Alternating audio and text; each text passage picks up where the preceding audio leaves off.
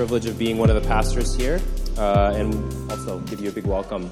Uh, thanks for joining us on Christmas Eve, and Merry Christmas to everybody here. Um, well, I don't know what your favorite thing is at this time of the year, but uh, for me, one of my favorite parts uh, of not really Christmas, I guess, but it's just the end of the year is all the lists that come out. Lists and like, um, you know, I like to watch a lot of sports, so highlights of the year, these types of things. And uh, some of my favorite lists of the year are already out, so I've got them up here for you. The first is I like to read a lot, so NPR Book Concierge. If anybody likes reading, this is a really, really great place to go. They, uh, all these categories on the left, you can, you can sort by them, and you'll find a book for you or someone that you love, no matter who you are or what you like to do. So, this is something that I try to read somewhat through. It's thousands of books, so I try to read through a few of them every year. The second thing is I also read and listen to uh, the Pitchfork year end. They have a couple different lists of, of music that they have. So, the best songs of the year and best albums of the year. So, I'll read those and listen to them. And then um, also, our Apple, I, I don't know what streaming service you're with, but we're with Apple uh, streaming service. I'm told because we're old and uh, young people are with Spotify. But whether you're Spotify or Apple, um, you, you have these like year-end replays. And mine, uh, one of the things about becoming a parent, if you're not a parent, uh, is that these things get broken for you. Because mine is like, oh, I don't think I listen to Ariana Grande that much, but it's because my kids just use mine. And uh, so it doesn't really reflect what I've listened to throughout the year. But it's still one of those things that's fun to check out. And then finally, I, I, always take a look at this uh, Christianity Today's Books of the Year. Uh, so it's an American website. Uh, but uh, there's always some interesting books that kind of guide a lot of different people uh, throughout the year. So uh, I'll just mention three in case you're looking for something to read this, this Christmas. The first one is just a, a, a shameless shout out. It's a friend of mine who wrote a book who made the list. So I felt very excited. Like somebody I personally knew wrote a book who made it on the list. Um, the second one is supposedly the book of the year, and I think I don't know all of the people here, but I know the people who attend our community. And I would say this it says, Overcoming Apathy, the gospel hope for those who struggle to care. I mean, if, there, if there's a more Vancouver book about God, I don't really know what it is. So I have not read this book, but I give it my full endorsement.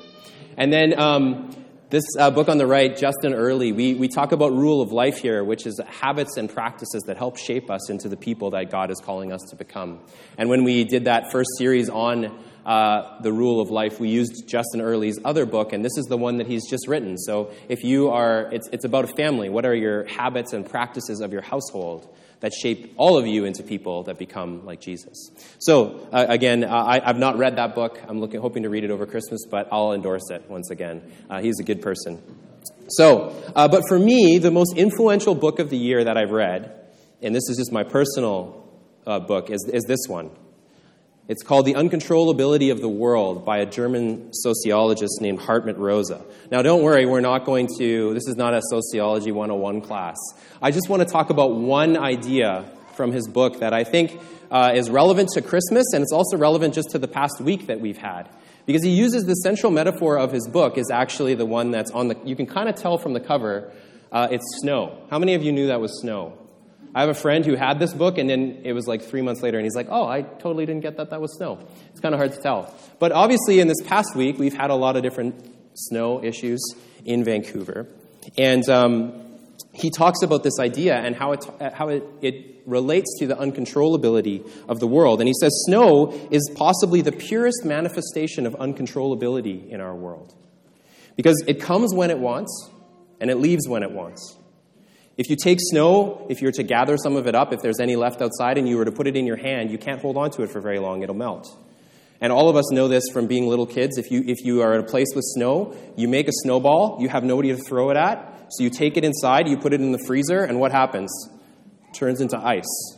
And you throw that snowball at someone, and an ambulance comes. So don't do that if that's you, if you're hoping, if you're like, my neighbor wasn't here during all the snow. Um, and a lot of us would have loved to have had a white Christmas this year. It's kind of one of these things that are linked together, snow and Christmas. But of course, the snow didn't respond, and possibly by tomorrow morning there would be no snow left. If we could have, we would have delayed it just for a few more days to have that magical moment when you wake up on Christmas morning and see all the snow. But it shows that we're, we're not in control. And um, some of us, we could, we could take control of the snow. We could buy some snowmakers. But you, we'd all know it's not quite the same. And anyone who does snow sports specifically, you'd know if you went up on the mountain and they had created snow, it's not quite the same as if it's real snow. I watched Home Alone with our kids a couple days ago, and the thing that kept ringing through my head as like a grumpy older person now is like, all that snow is fake. I can tell. I just watching the show. It's not even high def. I was like, I know that snow is not real. It's not the same. And the uncontrollability of snow is both good for us and, and bad for us. So, on one hand, it's majorly inconvenient, right? Especially in Vancouver, where we were like, oh no, it snowed again? What happened? No one was prepared. Um, and so, for many of us, uh, maybe some of us in this room, but I know a lot of people in our congregation, we have people who are just stuck at the airport. People whose travel plans were completely broken, uh, who went to the airport, stayed there for a really long time, were sitting on planes, um, and our plans were all changed and inconvenienced by the snow. Um, maybe for some of you, I've heard that you had party plans or plans to go visit family, even locally this, this week, and you weren't able to do it because of the snow, so all your plans had changed. In our family, our pipes froze at our house. We're leaving tomorrow morning, hopefully at 6 a.m., to go to Alberta, uh, where they're just like, your pipes froze. It was like minus two. What's going on? Um, but our pipes froze, which was a major inconvenience to our family. Um, and uh, snow is just inconvenient uh, for, for all of us, especially in Vancouver, because it won't bow to our timelines or our desires. And even those of us who try to ignore that it snowed, it doesn't really work out so well. We can't ignore the inconvenience of the snow. Let me just show you. I don't know if, if you've seen this video, it went viral, but this is a person driving, trying to drive in the snow. Go ahead.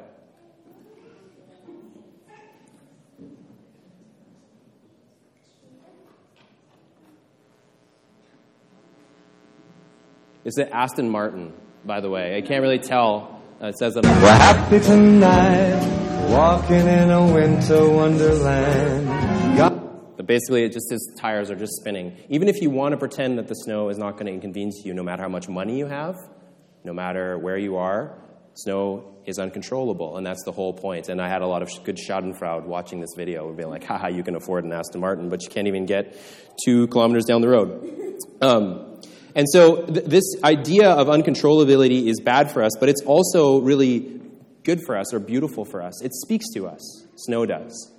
And how many of us woke up on that first morning of snow and maybe we saw something like, like this uh, outside of our windows? And, and the whole world was just blanketed in white. And it had snowed, I don't know if you remember earlier this week, just a lot of snow overnight, and it became pure white outside. And that first moment when you look outside the windows, there's that, that moment where it just speaks to you, where it's almost like transcendent, where you feel transported to a different place and uh, it's beautiful and enchanting. And this German sociologist, Hartmut Rosa, he, he calls that experience, that moment when you have something that just speaks to you like snow, he calls this resonance.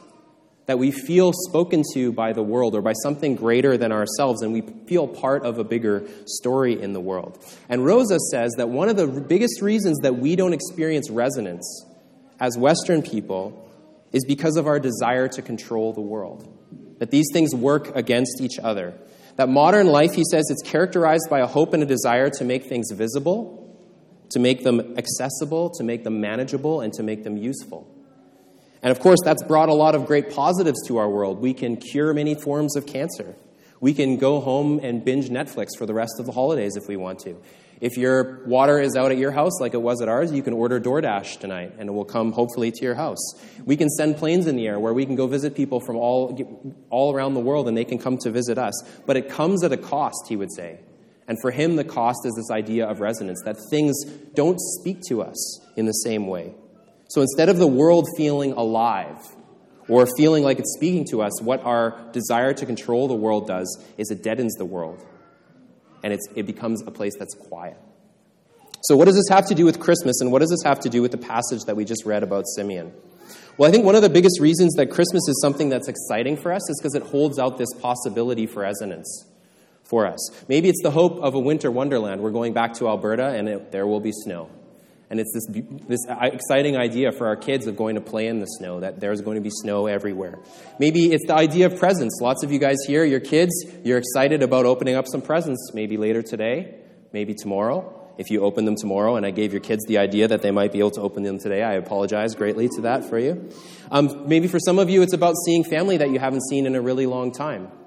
Maybe for some of you, there's nostalgia from Christmases past where you're like, oh, I really, really love Christmas because of all these great things that happened when I was a kid.